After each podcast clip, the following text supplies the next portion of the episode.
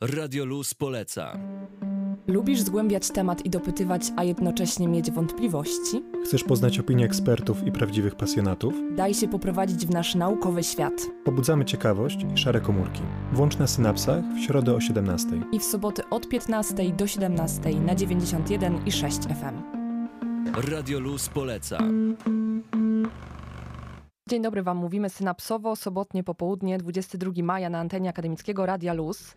W Międzynarodowy Dzień Bioróżnorodności spojrzymy najpierw bardziej przychylnym okiem na otaczającą nas naturę, na najsłynniejsze zapylacze na świecie, które też miały przywilej świętować w ubiegły czwartek. A mowa o pszczołach, bo to im poświęcimy najwięcej uwagi w tej pierwszej godzinie. A w drugiej z kolei różnorodność tematów też zostanie zachowana, bo pojawią się propozycje dla młodych, wciągniętych przez świat nauki doszczętnie. Jak zawsze z przyjemnością się z Wami witamy. Aleks Kartaszow i Martyna Dziakowicz dziś w takim składzie i zapraszamy we wspólną naukową drogę na 91,6 FM. Radio Luz. Włącz się lokalnie. Zgodnie z obietnicą oddajemy dzisiaj sporą część anteny naszym zapylaczom, bez których nie wyobrażamy sobie życia na Ziemi. W ubiegły czwartek 20 maja obchodziliśmy Światowy Dzień Pszczół, ustanowiony mocą ONZ w roku 2018. Ale co ciekawe, święto to powstało z inicjatywy jednego państwa, a była nim Słowenia. Być może część z Was zadaje sobie teraz to pytanie, dlaczego akurat Słowenia? A ja z chęcią na nie odpowiem, bo z tego właśnie kraju wywodzi się Anton Jansze, czyli XVIII-wieczny pionier nowoczesnego pszczelarstwa. I my dziś na te nasze pszczoły spróbujemy spojrzeć właśnie okiem pszczelarza, a będzie nim doktor inżynier Paweł Migdał z Uniwersytetu Przyrodniczego we Wrocławiu.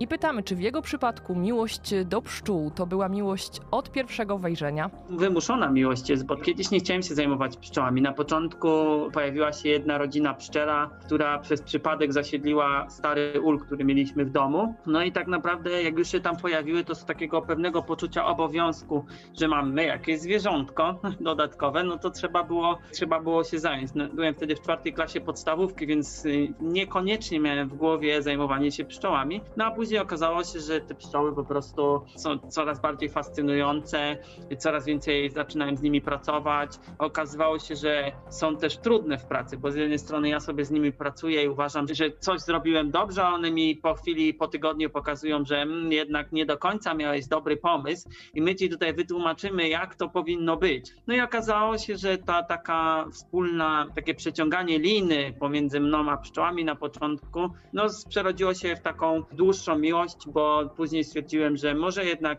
nie będę miał tych pszczół. Twierdząc to, kupiłem więcej pszczół. Jak kupiłem więcej pszczół, no to wiadomo, że zacząłem się tym bardziej interesować, no bo miałem kontakt z coraz większą liczbą ludzi. Na tamte czasy byłem też młodym człowiekiem w środowisku pszczelarskim. Teraz to się troszkę zmieniło, ale wtedy to raczej był obraz takiej starszej osoby na emeryturze, bądź osoby, która gdzieś dodatkowo te pszczoły ma, a nie w ogóle młody człowiek w podstawówce lata z pszczołami. Więc generalnie przeprawa była całkiem, całkiem całkiem e, burzliwa, no a później już tylko było więcej miłości, więcej, więcej, aż nie wiadomo kiedy zrobiłem doktorat z tego zakresu, więc też jestem sam, jestem nadal nieco zaskoczony. Aktualnie jest to zarażanie właśnie kolejnych pokoleń młodszych studentów tą pasją i jednocześnie opieka nad tymi ulami, które są na terenie Uniwersytetu Przyrodniczego. Tak, tak. Mamy swoją pasiekę uniwersytecką zlokalizowaną na e, Swojczycach e, i tam rzeczywiście jestem jedną z osób, która opiekuje się pasieką.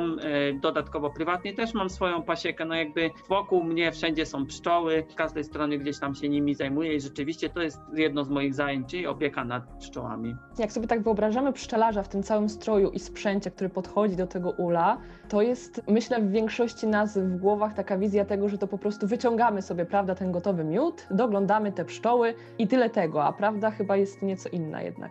Bardzo często z tym się spotykam, że to tak wygląda, idę do pasieki, podstawiam wiadro, odkręcam zawór, miód się wlewa, zakręcam zawór, idę do domu, pójdę sobie popatrzeć na pszczoły, jak ładnie latają, no i w zasadzie tyle. No oczywiście tak kompletnie nie jest. Jest ta praca bardzo wymagająca czasu, odpowiedzialności. Są to zwierzęta przede wszystkim, jak każde inne, wymagają opieki, wymagają reagowania na zmiany środowiska, wymagają zapewnienia źródeł pokarmu, no wiele, wiele takich aspektów dodatkowych, no umiejętności pracy z nimi, nie można się ich bać przede wszystkim. Ważna jest taka swoboda pracy z nimi, no bo one jednak no, są dość nietypowe, no bo wśród innych zwierząt no, są to owady, więc też nie można się ich brzydzić w pewnym zakresie, bo ludzie mają problem z tym. Dlatego tutaj, no rzeczywiście, to nie wygląda tak, że podchodzimy i nagle pojawia się ten miód i tyle, tylko to jest sporo pracy, bardzo e, czasami wymagającej w różnych warunkach. Nie ma znaczenia, czy tutaj, e, tak jak na przykład ten rok jest, no pogoda nam nie sprzyja, prawda? Jak najbardziej jest taka dosyć chłodna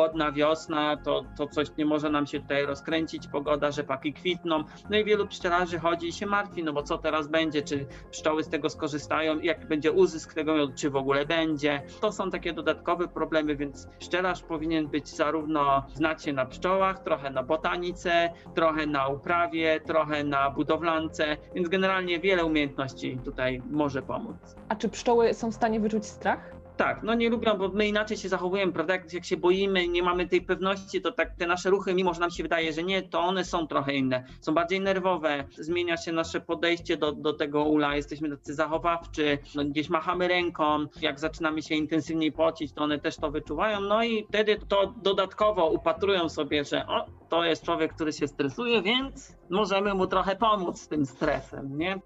Bardzo jesteśmy ciekawi, czy wy też moglibyście podjąć pszczelarską pracę. Dajemy wam teraz czas na przemyślenie sprawy i wracamy do was za chwilę. Radio Luz. Nadajemy z Politechniki Wrocławskiej. Mam nadzieję, że zrzuciliśmy wam trochę łuski z oczu, a może nawet pyłek, a nie łuski, jeśli chodzi o zawód pszczelarza. Dr Paweł Migdał nam się w tej roli dziś prezentuje. Spróbujemy trochę zweryfikować naszą wiedzę dotyczącą zachowania pszczół. Osoba, która spędza z nimi mnóstwo godzin dziennie, niejedno już przeszła i pewnie niejedno jest ją w stanie zaskoczyć. Generalnie z założenia pszczoły są bardzo spokojnymi organizmami. Rzadko kiedy zdarza się, żeby pojawiała się taka agresja ze strony pszczół. Trzeba je niepokoić, żeby tak się działo. A jakie zachowanie pszczół powinno zaniepokoić, kiedy już zna się to swoje rodzinne grono pszczół, znamy się jak łyse konie można powiedzieć, to jakie zachowanie powinno zaniepokoić pszczelarza? Pszczelarza, no to, to jest wiele tych zachowań. One raczej są ruchliwe, są takie dosyć żwawo biegające po tych plastrach, gdzieś tam cały czas, jak jest pogoda odpowiednia, rodzina pracuje, widzimy intensywnie. W momencie, kiedy widzimy, że te pszczoły są jakieś takie podejrzane, zbyt spokojne albo zbyt takie skupiające się na, na oczyszczaniu czegoś, albo ich aktywność, mimo że pogoda sprzyja, jest bardzo mała, no to wtedy należy zacząć myśleć, czy one przypadkiem czegoś tam nie kombinują. Przygotowując się do tej rozmowy z doktorem Migdałem, zasięgnęłam nieco informacji u źródła, weryfikując trochę to pszczele zachowanie, bo to, że pszczoły są pracowite, ambitne, dobrze zorganizowane, to pewnie nie jest dla Was szokująca informacja, ale fakt, że pszczoły uwielbiają czystość i dbają o nią niezwykle pieczołowicie, to już chyba może zaskoczyć, przynajmniej niektórych. Istnieje nawet pojęcie tak zwanego instynktu higienicznego u pszczół. Na czym on polega? Pszczoły generalnie są bardzo porządnickie. One lubią, jak jest posprzątane, ułożone, nie lubią pustych przestrzeni, praca jest zorganizowana. No idealna taka, można powiedzieć, korporacja pracująca na rzecz dobra swojego społeczeństwa. Każdy ma pracować. Nie ma tak, że ktoś tam bokiem chodzi i udaje, że nic nie robi. Szczególnie dotyczy to robotnic. No i w takiej sytuacji e, pszczoły, mając ten instynkt higieniczny, czyli one po prostu sprzątają.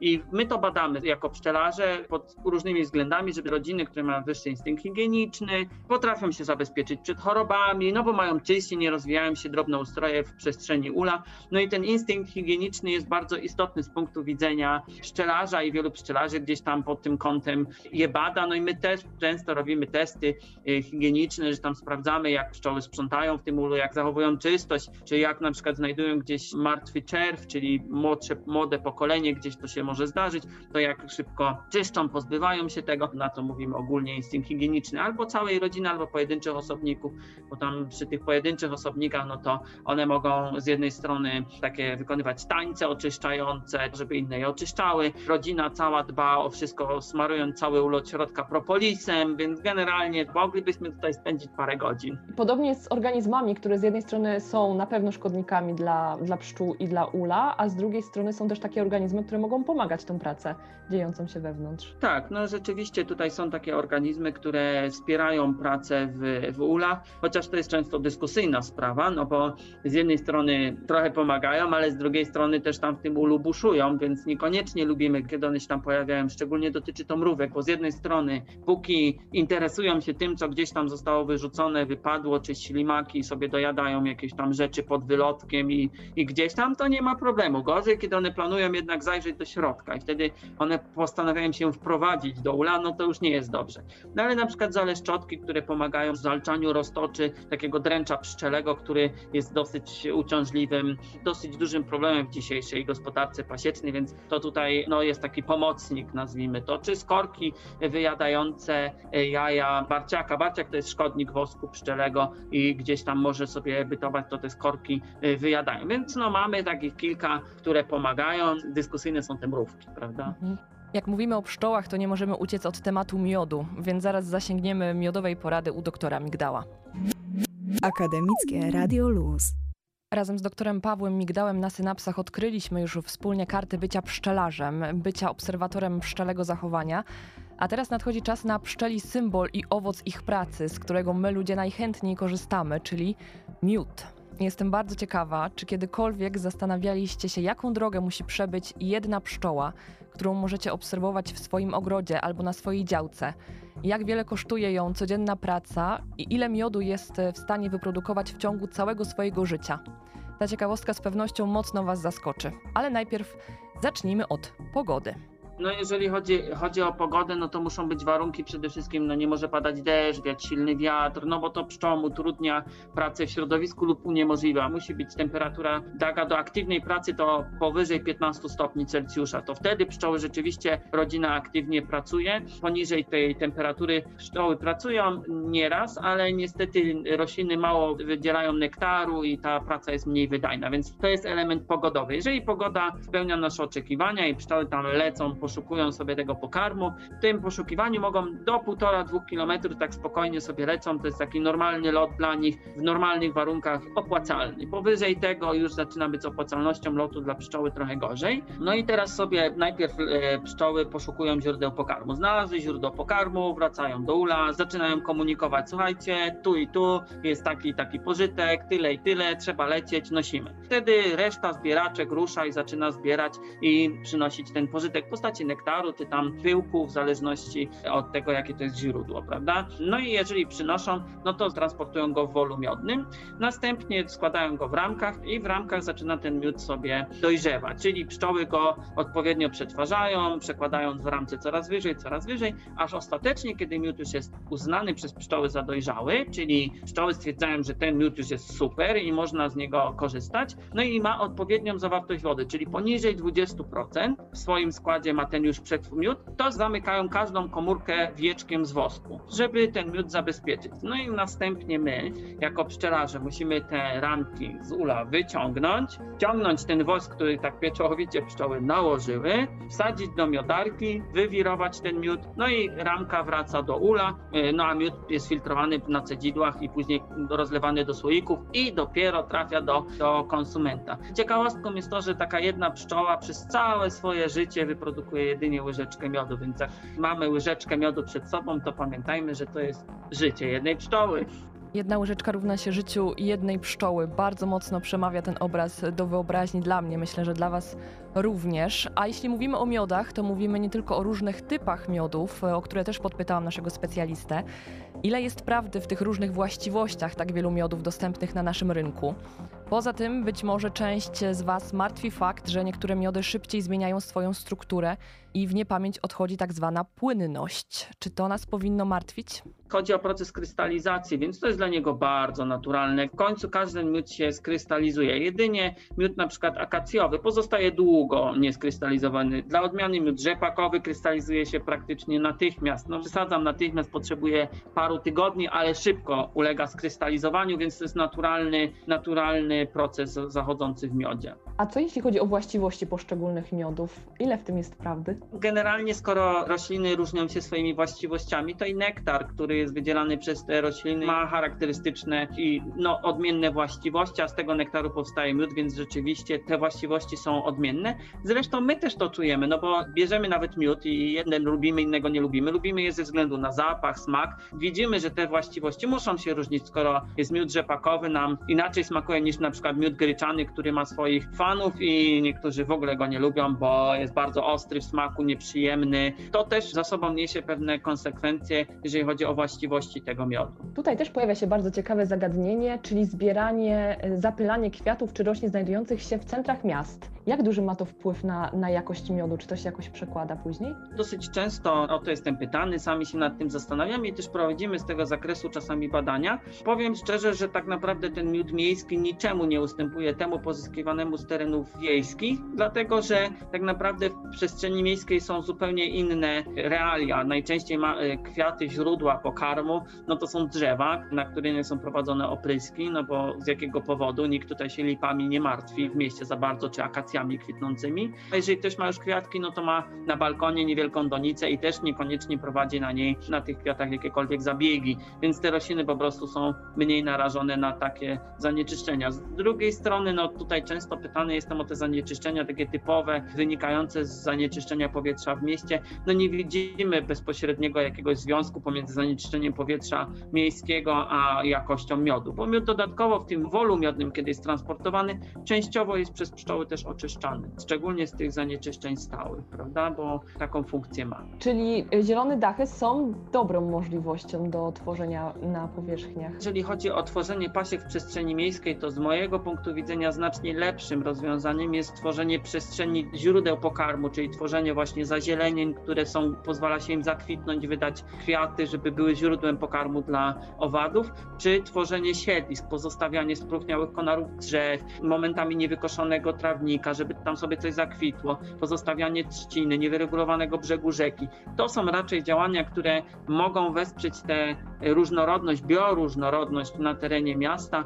Pasieki są tylko dodatkowo jakimś elementem tutaj wprowadzania zapylaczy, no bo my ciągle dajemy się wpędzić ten, taką myśl, że no jak zapylaczy to pszczoła miodna. W Polsce pszczół Oprócz miodnej mamy jakieś 470 gatunków, więc generalnie jest w czym wybierać. Jak będzie odpowiednie źródło pokarmu i będzie siedlisko, one się u nas pojawią. Nie musimy się tym martwić. Same do nas przyjdą, nie będziemy musieli wprowadzać wtedy ich do przestrzeni miejskiej. Same do Was e, przyjdą, być może będziecie mieli szansę się o tym przekonać na własnej skórze, a na podsumowanie pszczelego wątku zajmiemy się jeszcze zwiększaniem świadomości na pszczele tematy. Ale teraz bierzemy muzyczny oddech i wracamy do Was za chwilę. Włącz się miejsko. Domykamy już powoli ten nasz radiowy ul dzisiaj. E, Na podsumowanie zajmiemy się jeszcze bardzo ważnym aspektem funkcjonowania pszczół w naszym środowisku i potrzeby zwiększania naszej świadomości, bo ten Światowy Dzień Pszczół powstał przede wszystkim z myślą o tym, żeby tę naszą świadomość społeczną zwiększać w tym temacie.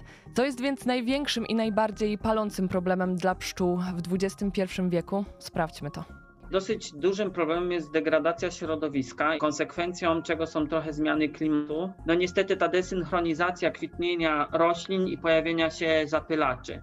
To jest duży problem, no bo one potrzebują tych roślin, żeby mieć źródło pokarmu. I jak zresztą wszyscy obserwujemy, pojawia się taki moment, może nie wszyscy, bo nie każdy z nas idąc ulicą zastanawia się nad tym, tylko jeżeli zaczniemy myśleć o tym, no to okazuje się, że tak, w jednym momencie kwitnie bardzo dużo roślin, no bo nagle robi się szybko ciepło, mamy taki boom kwitnienia i kwitną sady, rzepaki, akacje zaraz jedno po drugim, a w drugiej połowie roku zaczyna być totalnie pusto, bo jest zbyt gorąco, jest sucho, nic nie jest w stanie nektarować, nie pojawiają się rośliny. Więc to jest bardzo duży problem. Drugim problemem jest to, że w przestrzeni miejskiej chociażby bardzo lubimy mieć wszystko wysprzątane, wyczyszczone w rozumieniu takich naturalnych pozostałości. Nie mówię tutaj o rozrzuconych papierkach, ale bardziej chodzi o te jakieś drzewa powalone, które nie przeszkadzają nikomu, ale my sprzątamy, bo lubimy taki idealny przycięty trawniczek, posadzimy tu je, a potem się zastanawiamy, czemu tylko mamy muchy i ewentualnie komary w sąsiedztwie, niczego więcej. No bo nie ma co przyciągnąć tych owadów tak naprawdę do, do tej lokalizacji, więc te ograniczenie źródeł pokarmu. Ważnym aspektem jest też wykorzystywanie nieracjonalnych środków ochrony roślin w uprawach, kiedy naprawdę no, możemy wywołać takie zdarzenie niebezpieczne, bo gdzieś tam sobie nie tak jak trzeba zastosujemy pestycyd niezgodnie z zaleceniami, nie czytamy ulotek, no bo ulotka nie jest dla nas, tak? No po to jest, żeby była, ten duży papierek się czyta i trzeba. Dzięki temu tam mamy napisane jak stosować, kiedy stosować, żeby właśnie nie było takiego efektu negatywnego, więc z tym mają najgorzej, w sensie to są takie elementy, które ogólnie rzecz ujmując ograniczają e, możliwości pszczół. A tak szerzej patrząc na zmiany klimatu, czy możemy temu jakoś zaradzić? każdy z nas no, próbuje, mam nadzieję, przynajmniej każdy z nas jakoś tam stara się ograniczyć, czy to po przemieszczanie się komunikacją, czy to ograniczenie emisji, wymiana pieców na piece nowej generacji, nie koszenie takie namiętne, pozostawianie przykrytej tej gleby, żeby ona tak nie odparowywała z niej woda, dbanie o te drzewa, bo to, że nam drzewo przeszkadza, ale czy ono nam zagraża, czy tylko przeszkadza, bo jeżeli nam przeszkadza, bo jest nieładnie w tym miejscu posadzone, to nie znaczy, że powinniśmy je wycinać, bo ono było pewnie dużo wcześniej niż my w tym miejscu, więc generalnie niech sobie będzie to drzewo tam, gdzie było, czy takie dbanie o te zagospodarowanie wodą, jeżeli ktoś może, E, zazielenianie, osłanianie przede wszystkim ścian budynków miasta, kiedy jest gorąco, nie jesteśmy w stanie wytrzymać i nic nam nie pomaga, więc co robimy? Więc zaczynamy montować klimatyzację, więc jeszcze bardziej napędzamy to wszystko, no bo zużywamy jeszcze więcej energii,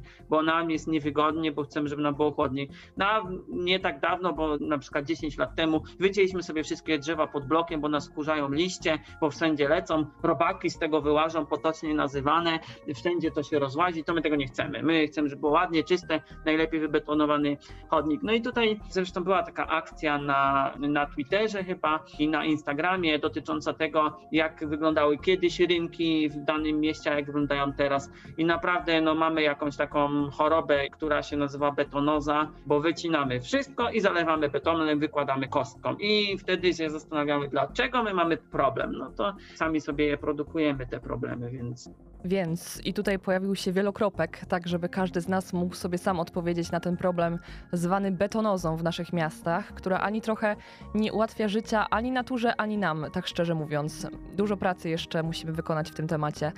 Ale czy kiedykolwiek zastanawialiście się, jak pszczoły się męczą i czy potrzebują wody podczas swojej intensywnej pracy? Rozwiejmy jeszcze na koniec temat poidełek.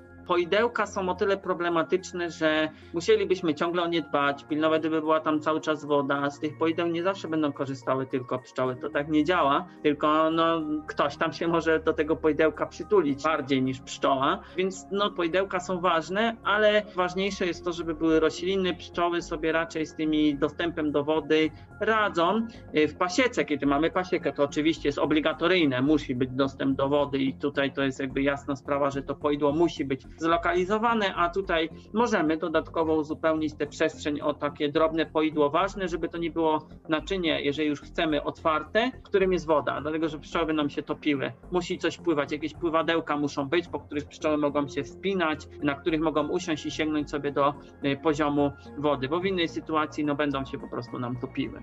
Panie doktorze, na podsumowanie już, jeśli ktoś nie uważa się za miłośnika pszczół, ale bardzo by chciał, to co takiego zrobić, żeby się do nich przekonać? Żeby się do nich przekonać, to nie trzeba się bardzo nasilić. Wystarczy pójść gdzieś, gdzie znajdują się kwitnące rośliny i zacząć się im przyglądać. Zacząć spoglądać na to, co na tych kwiatach pracuje, jakie owady tam pracują i dopiero wtedy zrozumiemy, o czym, o co się rozbija cała sprawa, o czym my mówimy, że tak naprawdę ktoś może sobie pomyśleć, jak ten człowiek zrobił doktorat z pszczół, co tam jest, pszczoła to pszczoła. Wtedy dopiero zrozumiemy, jak zaczniemy im się przyglądać, co tam tak naprawdę na tym drzewie jest. My na co dzień mijając lipy, akacje, kwitnące kwiatki, najmniejszą stokrotkę, lubimy się zachwycać, że one są piękne, kwitną, zwracamy uwagę na te kwiaty, na te rośliny, ale zapominamy, że ktoś musiał włożyć pracę w to wcześniej, żeby ta roślina wydała nasiona, a z tych nasion wyrosły te, to, co nas tak zachwyca. Więc wystarczy po prostu obserwować środowisko, taki kontakt, mieć przejście po łące i zwrócić uwagę na to, co na takim kwitnącej roślinie jest. Jeżeli nie chcemy chodzić po łące, to po prostu posadźmy sobie rośliny, które przyciągną nam owady, jest ich cała gama, nie ma z tym większego problemu i będziemy mogli podziwiać wszystko, co tylko jest dostępne w okolicy, bo będą one na pewno zwiedzały nasz balkon. Zachęcamy Was do tego, żeby podczas tej wiosny i tego lata nawiązać nieco bliższą relację z pszczołami, nawet jeśli wcześniej było Wam nie po drodze, poprzyglądać się ich pracy, ułatwić im życie w Waszych ogrodach, na Waszych działkach, podążając za myślą doktora Pawła Migdała, który dzisiaj przybliżał nam pszczele historię. I bardzo bym chciała, żeby po dzisiejszym spotkaniu został Wam w głowie ten obraz jednej pszczoły, która przez całe swoje życie produkuje jedną łyżeczkę miodu. Następnym razem można podziękować takiej pszczole za jej intensywną pracę. Akademickie Radio Luz. Włącz się naukowo.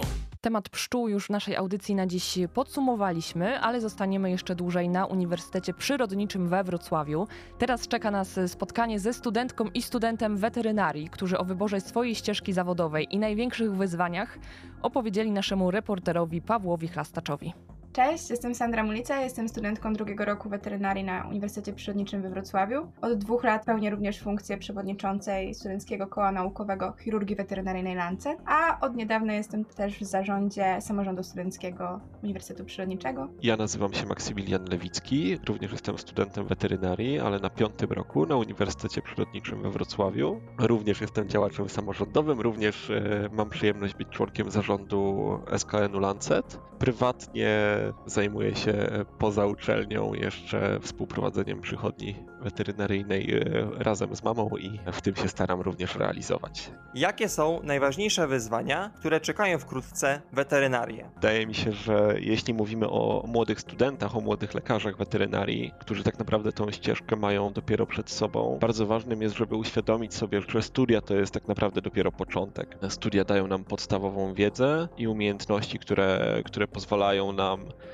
pomagać zwierzętom, natomiast tak naprawdę każdy lekarz podczas e, swojej wieloletniej pracy powinien się samodoskonalić, powinien się rozwijać, dlatego że weterynaria, tak jak e, każda inna e, dziedzina medycyny, idzie niesamowicie do przodu. No i taka jest po prostu potrzeba, żeby, żeby móc pomagać zwierzętom na odpowiednim poziomie, trzeba, trzeba samemu się rozwijać. I to chyba też są wyzwania dla weterynarii w ogóle. Wydaje mi się, że żyjemy w takich czasach, gdzie weterynaria, tak samo jak medycyna, rozwija się w niesamowitym tempie. Ja sam, mając 25 lat, jeszcze 10 lat temu, w życiu bym nie powiedział, że takie rzeczy, jakie teraz można robić u zwierząt, e, były możliwe wtedy, więc wydaje mi się, że to są, to są te wyzwania, które, które czekają i lekarzy, i, i weterynarię w ogóle.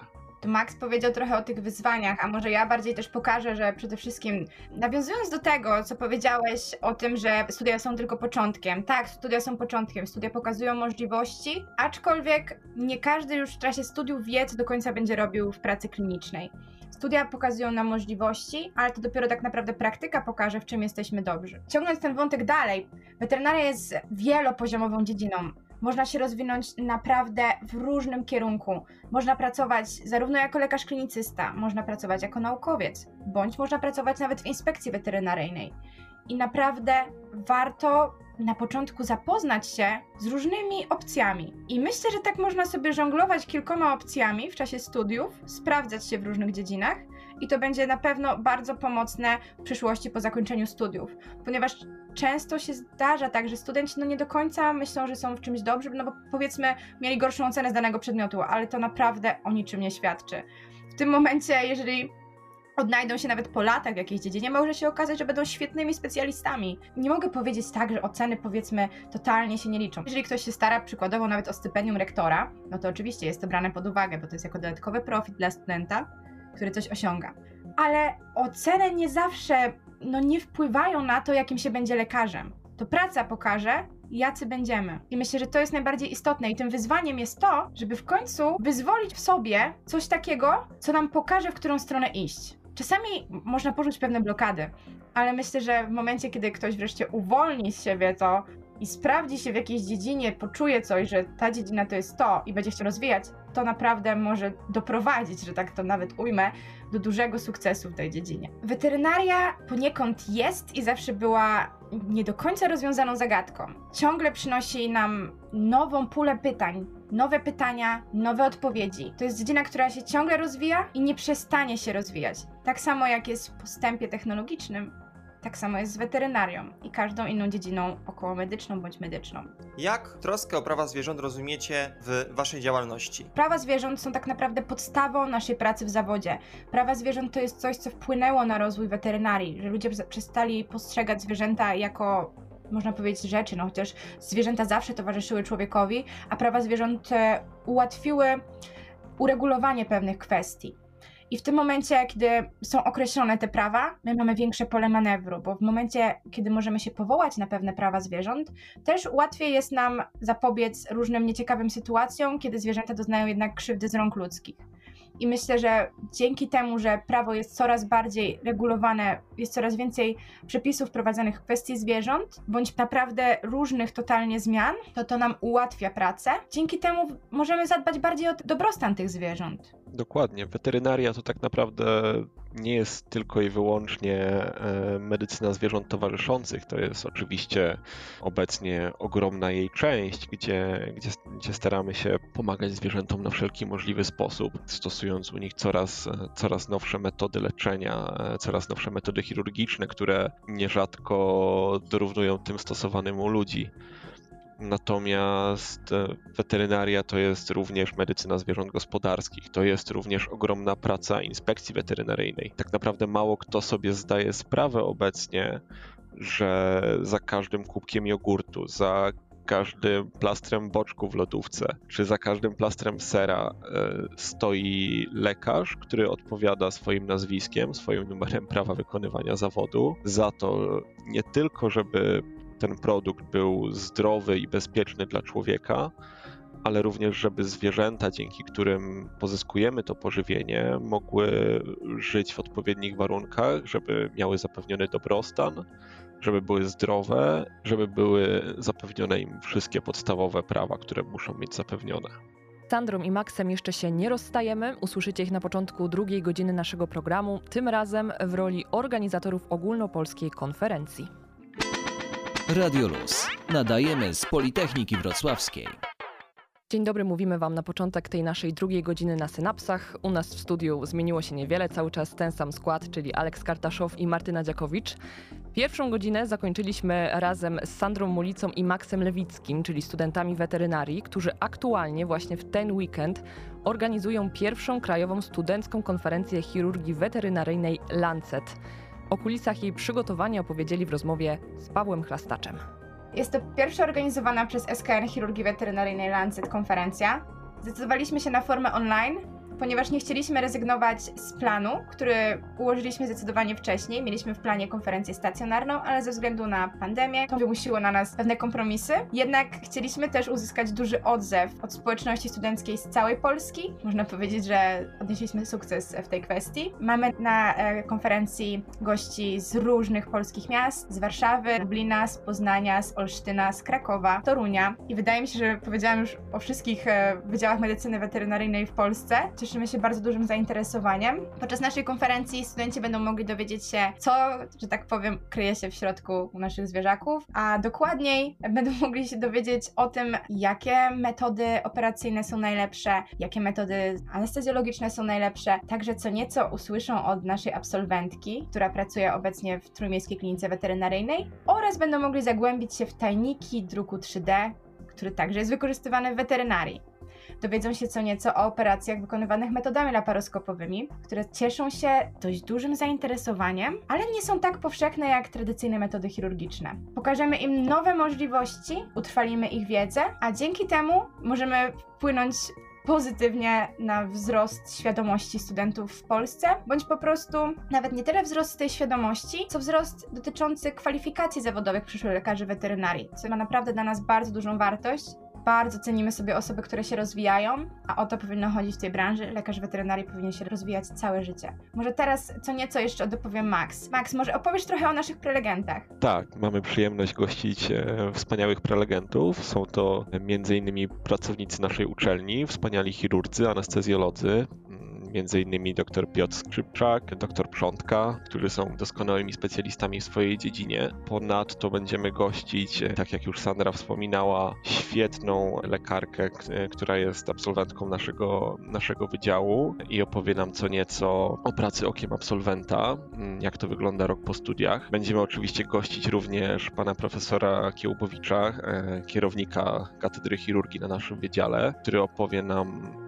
o diagnostyce i leczeniu chorób rogówki u zwierząt. Tak jak Sandra wspomniała również, e, będziemy gościć pana z firmy Cabiomed, który opowie nam o druku 3D, e, który staje się coraz częściej stosowany praktycznie w, w chirurgii weterynaryjnej, nie tylko jako narzędzie dydaktyczne, e, ale również chociażby implanty zaczynamy drukować w 3D. To może jeszcze nawiązując do doktora Przątki, o którym wspomniałeś. Doktor Przątka jest opiekunem naukowym naszego koła. Oprócz tego z kulisów w trakcie części wykładowej będzie działał także doktor Buczak, który jest opiekunem pomocniczym naszego koła. A w drugim dniu konferencji pokaże nam nieco więcej podczas warsztatów. Będziemy mieć także warsztaty chirurgii, jak i anestezjologii. Będziemy ćwiczyć na odpowiednio przygotowanych preparatach. Na pewno bardzo wartościowe szkolenia. Jak poradziliście sobie z organizacją tak ambitnej konferencji w trybie online?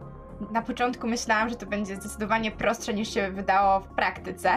Wszyscy myśleli, że a to będzie tak online, no to ustalimy sobie spotkanie na micie, klikniemy, zaprosimy sobie gości, a to nie, to wymaga naprawdę bardzo dużych umiejętności logistycznych, też oczywiście pisanie pism na uczelni, tworzenie różnego rodzaju grafik. Staraliśmy się po prostu ekipą tworzyć grafiki, żeby zainteresować uczestników wydarzeniem. Zostaliśmy już pochwaleni nawet przez niektóre osoby za to, że wrzucamy memy, a nie tworzymy nudnego kontentu dyskusji wydarzenia. E, oczywiście staraliśmy się urozmaicać przyszłym uczestnikom naszą tablicę, pokazywać im naszych prelegentów w taki bardziej przystępny sposób, żeby pokazać nawet w formie animacji. A jeśli chodzi o taką drugą stronę, oprócz tej strony graficznej, to oczywiście nauczyliśmy się bardzo dużo, bo to jest konferencja, to jest zarówno kontakt z partnerami, to jest kontakt z prowadzącymi, żeby ich przekonać do uczestnictwa w konferencji, żeby wystąpili jako prelegenci. Wbrew pozorom nie każdy się łatwo zgadza, ale naprawdę udało nam się uzyskać dobry team prelegentów oraz dobry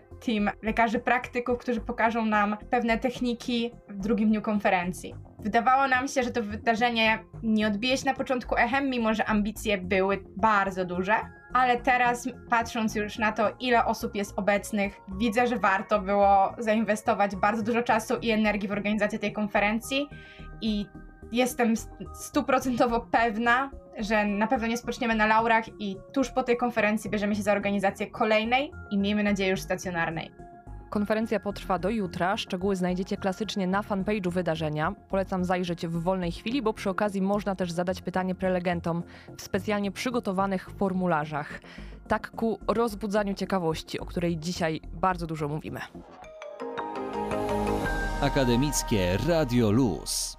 Ta godzina na synapsach będzie wypełniona różnymi zaproszeniami. Pierwsza z nich dotyczy zaprzyjaźnionej z nami Akademii Młodych Uczonych i Artystów, która do końca miesiąca prowadzi rekrutację nowych członków do swojej akademickiej społeczności. O Akademii mieliście szansę usłyszeć na naszej antenie wielokrotnie, ale ponieważ ostatnio w jej strukturach sporo się działo, czego efektem był wybór nowego prezydium na czele z nowym przewodniczącym, to na początek spojrzymy na Akademię oczami doktora Filipa Duszyńskiego, czyli nowo wybranego przewodniczącego. Akademia Młodych Uczonych i Artystów to jest miejsce, które gromadzi bardzo różne osoby, osoby reprezentujące najróżniejsze dyscypliny nauki i sztuki ze środowiska głównie tutaj dolnośląskiego przede wszystkim Wrocławia. Osoby, które zajmują się takimi dziedzinami jak biologia, geografia, psychologia, socjologia, ale także właśnie, ale także właśnie sztuka. A zatem to jest miejsce, w którym dokonujemy takiej interdyscyplinarnej wymiany myśli. Ma prowadzić do tego, żebyśmy prowadzili wspólne projekty badawcze, a także podejmowali rozmaite inicjatywy o charakterze zarówno naukowym, jak i popularyzatorskim. Chodzi o to, przede wszystkim o to chodzi w Akademii, że o ile w ramach swoich instytutów, swoich wydziałów bardzo skupiamy się tutaj na bardzo wąskich, specjalistycznych zagadnieniach, o tyle w Akademii chcemy połączyć te nasze siły i zajmować się nauką w ramach takiego holistycznego spojrzenia.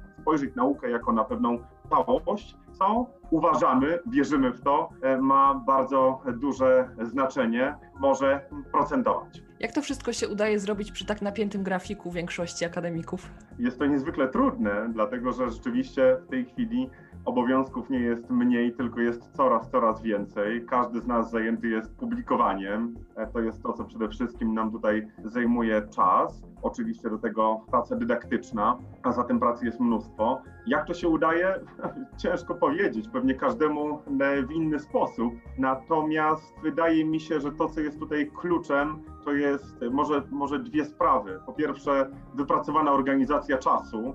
No, każdy z nas jednak już e, przez ten e, pierwszy etap swojej kariery naukowej przeszedł i siłą rzeczy musiał się nauczyć organizować czas właściwie, no bo inaczej, inaczej do tego momentu nie udałoby nam się dotrzeć. Druga sprawa, wydaje mi się, że to jest entuzjazm. I to jest to, co łączy tutaj wszystkich członków Akademii. To jest bardzo duży entuzjazm dla podejmowanych e, działań i chęć dowiedzenia się czegoś więcej z innych dziedzin, przekazania wiedzy, którą samemu się posiada, i poczucie, że buduje się coś e, ważnego, że buduje się ten akademicki Wrocław i właśnie korzystając z tej energii młodych ludzi, bo przypomnę, to też myślę, że jest warte wspomnienia w kontekście rekrutacji, że Akademia zrzesza młodych ludzi do 35 roku życia. Zapraszamy e, osoby do udziału właśnie w tej inicjatywie, a zatem ten entuzjazm tych ludzi decyduje o tym, że udaje się sporo zdziałać, tak naprawdę więcej niż wskazywałby na to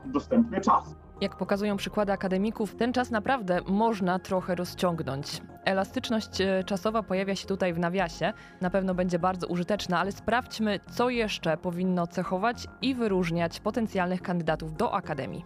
Na pewno to muszą być osoby, które cechują się bardzo dużym dorobkiem naukowym, czyli osoby, które już do tego 35 roku życia osiągnęły w nauce sporo a zatem mogą pochwalić się publikacjami w dobrych czasopismach, ważnymi publikacjami, które dużo wnoszą do naszego, do naszego poznania świata.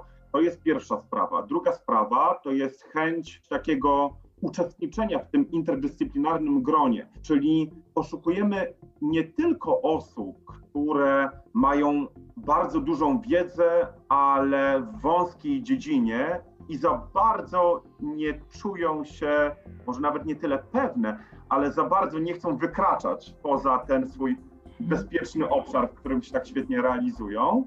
Chodzi nam raczej o osoby, które chcą pójść nieco dalej, chcą poznać więcej, chcą zrozumieć więcej i są chętne do współpracy z przedstawicielami innych nauk.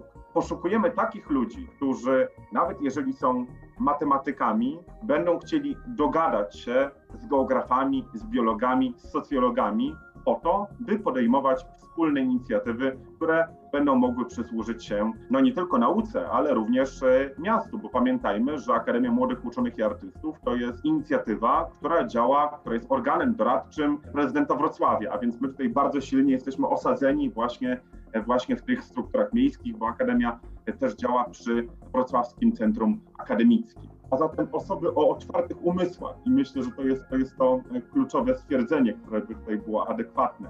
Duża wiedza, duże osiągnięcia już na tym wczesnym etapie, ja nie lubię tego słowa kariera, ale e, powiedzmy ścieżki, na tym wczesnym etapie ścieżki akademickiej, ale jednocześnie otwarty umysł, który pozwala na to, żeby rozszerzać swoje horyzonty i wyjść dalej zobaczyć, co inni mają do powiedzenia, jaka jest ich wizja, jakie jest ich rozumienie świata, jakie jest ich rozumienie nauki, po to, żeby z tych różnych elementów układanki zbudować większą całość. Bardzo ładna metafora zaproponowana przez doktora Filipa Duszyńskiego, żeby z tych poszczególnych elementów zbudować wspólną całość tworzącą Akademię Młodych Uczonych i Artystów, która łączy przecież z pozoru absolutnie przeciwstawne dziedziny. Można? Można. A za chwilę sprawdzimy jeszcze, co w czasie rekrutacji do Akademii może Was zaskoczyć. Włącz się na 91 i 6 FM. Na synapsach trwamy dzielnie przy Akademii Młodych Uczonych i Artystów, naszej zaprzyjaźnionej wrocławskiej inicjatywy. Doktor Filip Duszyński opowiada nam dzisiaj, jak wygląda Akademia jego oczami, oczami przewodniczącego. Teraz z kolei zdradzi nam więcej o drugim etapie rekrutacji, czyli etapie rozmów twarzą w twarz albo ekranem w ekran. Na jakie pytania możecie się przygotować i czy w ogóle możecie się przygotować do takiej rozmowy? czasach przedpandemicznych rzeczywiście były to rozmowy twarzą w twarz e, w takim tradycyjnym rozumieniu. W tej chwili również jest można powiedzieć, e, twarzą w twarz, chociaż z ekranem jako pośrednikiem. Jak to się będzie odbywać jesienią, ciężko mi jest e, powiedzieć. Natomiast rzeczywiście jest taki drugi element, e, drugi etap weryfikacyjny. Wpływają do nas wnioski. Formularz jest dostępny na stronie Wrocławskiego Centrum Akademickiego. Tu od razu zaznaczam, że nasza strona, strona Akademii Młodych Uczonych i Artystów jest w tej chwili w budowie. Będzie wyglądać no, bardzo atrakcyjnie, ale to jeszcze proszę chwilkę poczekać. Wszelkie informacje są na stronie Wrocławskiego Centrum Akademickiego i tam jest też dostępny formularz. Na podstawie takiego formularza członkowie Akademii Młodych Uczonych i Artystów wybierają te najlepsze wnioski, tych właściwie najlepszych kandydatów a następnie z tymi najlepszymi kandydatami spotykamy się i rozmawiamy, czy to w świecie realnym, czy też, czy też poprzez kontakt wirtualny, tak jak się to odbyło w zeszłym roku, kiedy to zresztą właśnie ja w ten sposób do Akademii się dostałem. I jest rozmowa. Rozmowa nie jest najłatwiejsza, od razu mówię, i może być nieco zaskakująca. Ja pamiętam, byłem zasypany gradem pytań przez członków i członkini Akademii Młodych i Uczonych i Artystów. To były pytania, które już same w sobie otwierały umysł, bo to były pytania z zakresu filozofii. A ja się zajmuję, akurat jestem geografem, geomorfologiem, zajmuję się rzeźbą piaskowcową. A zatem pytania z zakresu filozofii, pytania z zakresu muzykologii były dla mnie bardzo, bardzo zaskakujące i trzeba było z tego jakoś wybrnąć. W każdym razie to faktycznie było takie pouczające doświadczenie i wydaje mi się, że to jest ten no, najważniejszy, najważniejszy e, etap. I po drugim etapie właśnie już jest dokonana ta ostateczna selekcja. Te osoby, które pozytywnie sobie poradziły, dostają się do Akademii Młodych Uczonych i Artystów. Taka rozmowa twarzą w twarz, albo jak wspomniałam wcześniej, ekranem w ekran, dająca nam możliwość żywego skonfrontowania naszych myśli, to przestrzeń, za którą część tęskni w możliwości rekrutacji na studia wyższe. Papier przechowa mądrość, ale nigdy nie przekaże zaangażowania i emocji czy predyspozycji, które ujawniają się tylko w kontakcie bezpośrednim. Jak na to patrzy Akademia?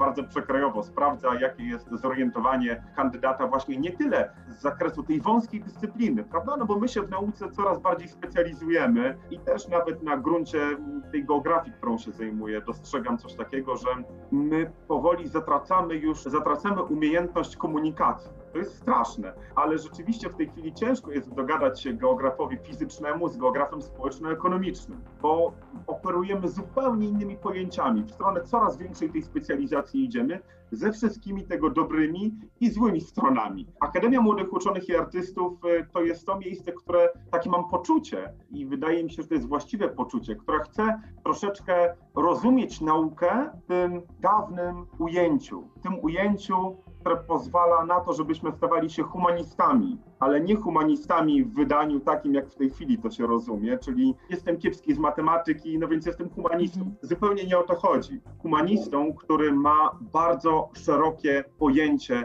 o świecie, o ludziach, no i o nauce właśnie, czyli w takim bardzo takim tradycyjnym ujęciu. To jest ta misja Akademii Młodych Uczonych i Artystów. Bardzo piękna misja. Zdecydowanie zgadzam się z doktorem Filipem Duszyńskim, czyli przewodniczącym Akademii Młodych Uczonych i Artystów, że ta misja jest rzeczywiście wyjątkowa. Jeśli chcecie tworzyć taką wyjątkową przestrzeń do wymiany myśli, poznawania fantastycznych ludzi, zarówno z obszaru nauki, jak i sztuki, to zachęcam Was bardzo mocno do odnalezienia formularzy zgłoszeniowych na stronie Wrocławskiego Centrum Akademickiego albo po prostu poprzez wyszukiwanie w internecie rekrutacji do Akademii Młodych Uczonych i Artystów. Jeśli znacie też takie młode osoby do 35 roku życia, które według Was znakomicie odnalazłyby się w takiej rzeczywistości, to zachęcam do bycia posłańcami dobrych wiadomości. Radio Luz. Włącz się lokalnie. Na synapsach przechodzimy teraz do kolejnego zaproszenia. Doktor Róża Szweda, z którą niedawno rozmawialiśmy w ramach cyklu spotkań z kreatywnymi Wrocławia 2020, jako liderka zespołu funkcjonalnych makrocząsteczek w sieci badawczej Łukasiewicz-Port, rozbudowuje swój zespół badawczy, szukając do współpracy młodych i zdolnych. Kogo dokładnie? O tym więcej już sama liderka. Bardzo bym chciała zachęcić młodych ludzi, studentów na, na takim wczesnym etapie rozwoju, żeby aplikowali do naszego zespołu. Oferujemy możliwość wykonania praktyk, takich praktyk zawodowych, które są obowiązkowe z uczelni, więc może to być taka praktyka wakacyjna na na przykład trzy miesiące. Ale jeszcze ciekawszym pomysłem jest y, zgłoszenie się do nas w celu wykonania projektu pracy magisterskiej. I my takie prace magisterskie realizujemy w naszym zespole we współpracy z wrocławskimi uczelniami, czy to z Uniwersytetem Wrocławskim bądź Politechniką. Już na takim etapie młodzi ludzie mają szansę rzeczywiście zakosztować tego, jak wygląda praca naukowa. I jeżeli rzeczywiście widzą się w nauce, czują, że to jest ich pasja i powołanie, to mogą już na wczesnym etapie zauczestniczyć na przykład w tworzeniu publikacji naukowych, czy też zdobyć e, odpowiednie kompetencje, nauczyć się korzystać z aparatury badawczej, odpowiednio analizować wyniki, co później im e, zaprocentuje jakby w dalszej karierze. Oczywiście my tutaj dla tych studentów, którzy wykonują prace magisterskie, też mamy pewne możliwości ich zatrudnienia, czy to w ramach wykonywania przyszłej pracy doktorskiej, bądź też na stanowisko na przykład inżyniera procesu, jeżeli te osoby bardziej są zainteresowane właśnie taką współpracą z przemysłem. Tutaj bardzo gorąco bym chciała właśnie zachęcić młodych, ambitnych, którzy pragną się rozwijać, żeby się do nas zgłaszali i dołączali do naszego zespołu.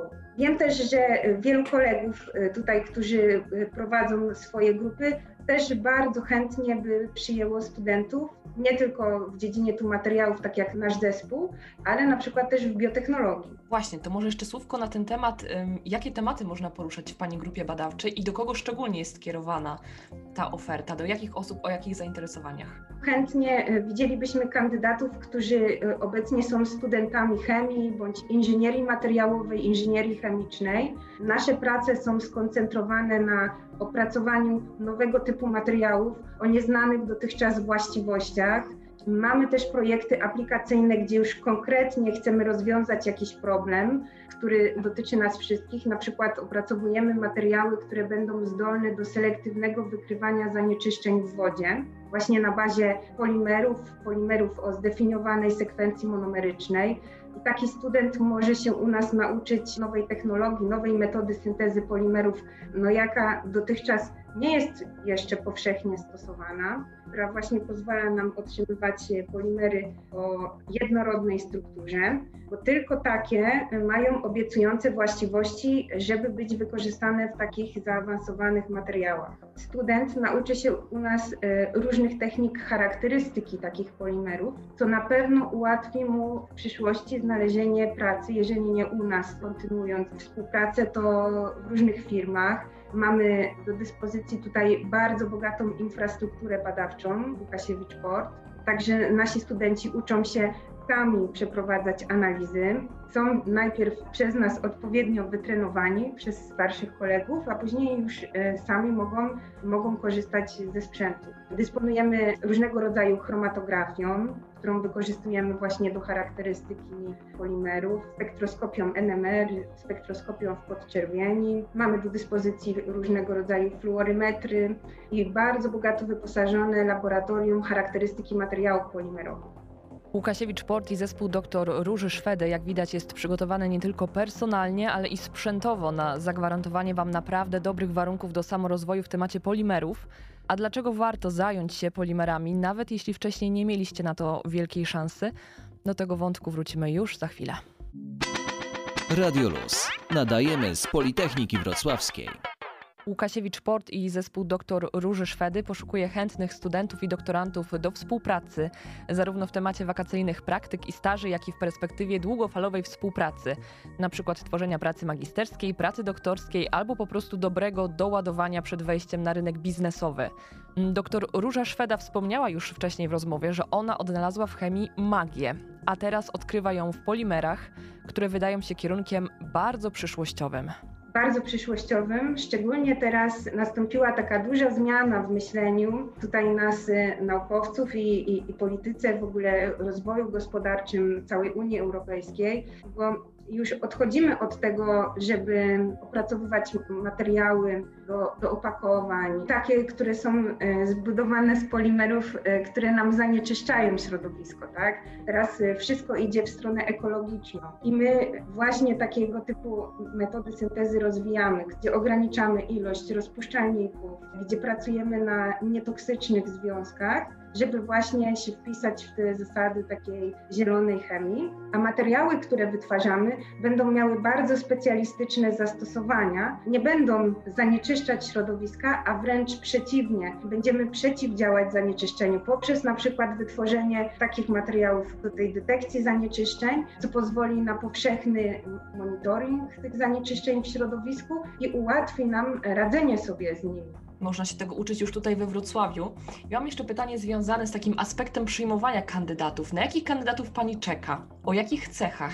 Co takiego powinni w sobie mieć, albo być może czym się wykazać, żeby przystąpić do Pani grupy? Mój zespół jest zespołem międzynarodowym, więc jakby takim obowiązującym językiem komunikacji jest język angielski, więc na pewno taka osoba powinna rozumieć, umieć się posługiwać językiem angielskim. Ponadto no, bardzo cenimy sobie takie cechy współpracy w grupie, tak? No, jeżeli taka młoda osoba do nas przychodzi, no musi mieć też dużą chęć nauki, właśnie współpracę z kolegami, żeby uzbroić się w odpowiednie kompetencje, które później będą bardzo przydatne na dalszych etapach kariery. Tak jak obserwuję, y, co się dzieje w takich y, wiodących ośrodkach naukowych za granicą, to właśnie już na etapie pracy magisterskiej, czy nawet wcześniej, młodzi ludzie dołączają do zespołów badawczych, dzięki czemu, kiedy kończą studia, dużo łatwiej jest im znaleźć pracę.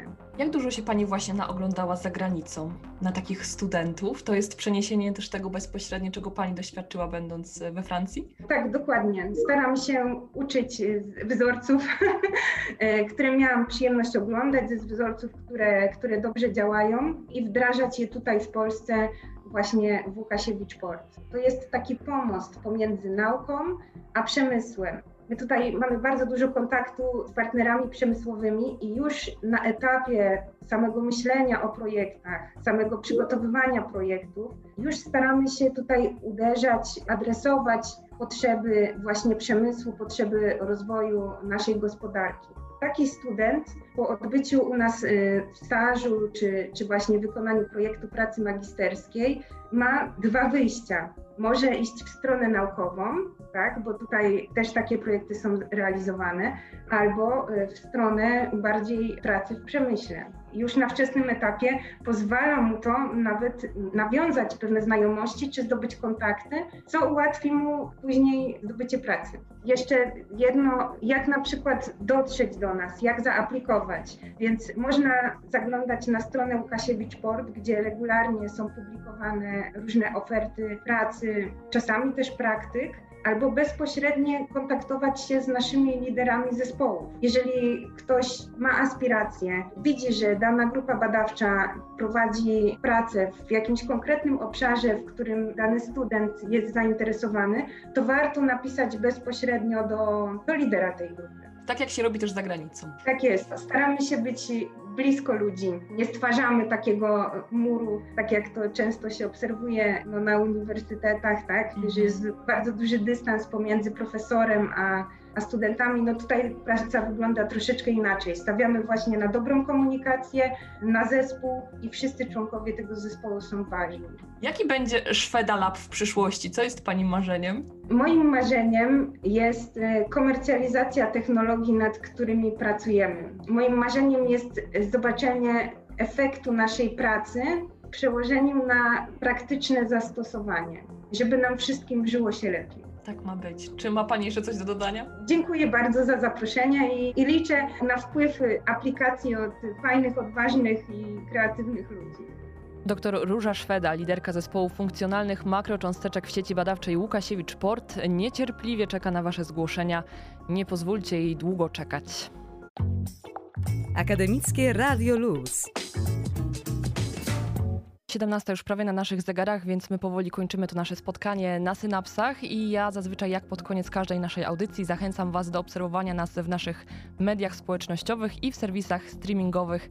Tam możecie sobie wrócić do swoich ulubionych audycji albo do tych, które przez przypadek ominęliście i poszerzać e, swoją wiedzę na temat e, nauki z różnymi obszarami związaną. Polecam m.in. audycję poświęconą tematyce czerniaka, bo maj jest miesiącem świadomości czerniaka, więc warto te informacje puścić dalej w świat, a przy okazji przypominam też, że trwa trwa plebiscyt Kubek dla Wykładowcy 2021. Na wydarzeniu facebookowym macie szansę zagłosować na swojego faworyta lub faworytkę. A za dzisiaj dziękuję Wam Aleks Kartaszow i Martyna Dziakowicz. Trzymajcie się i zostańcie z Akademickim Radiem Luz.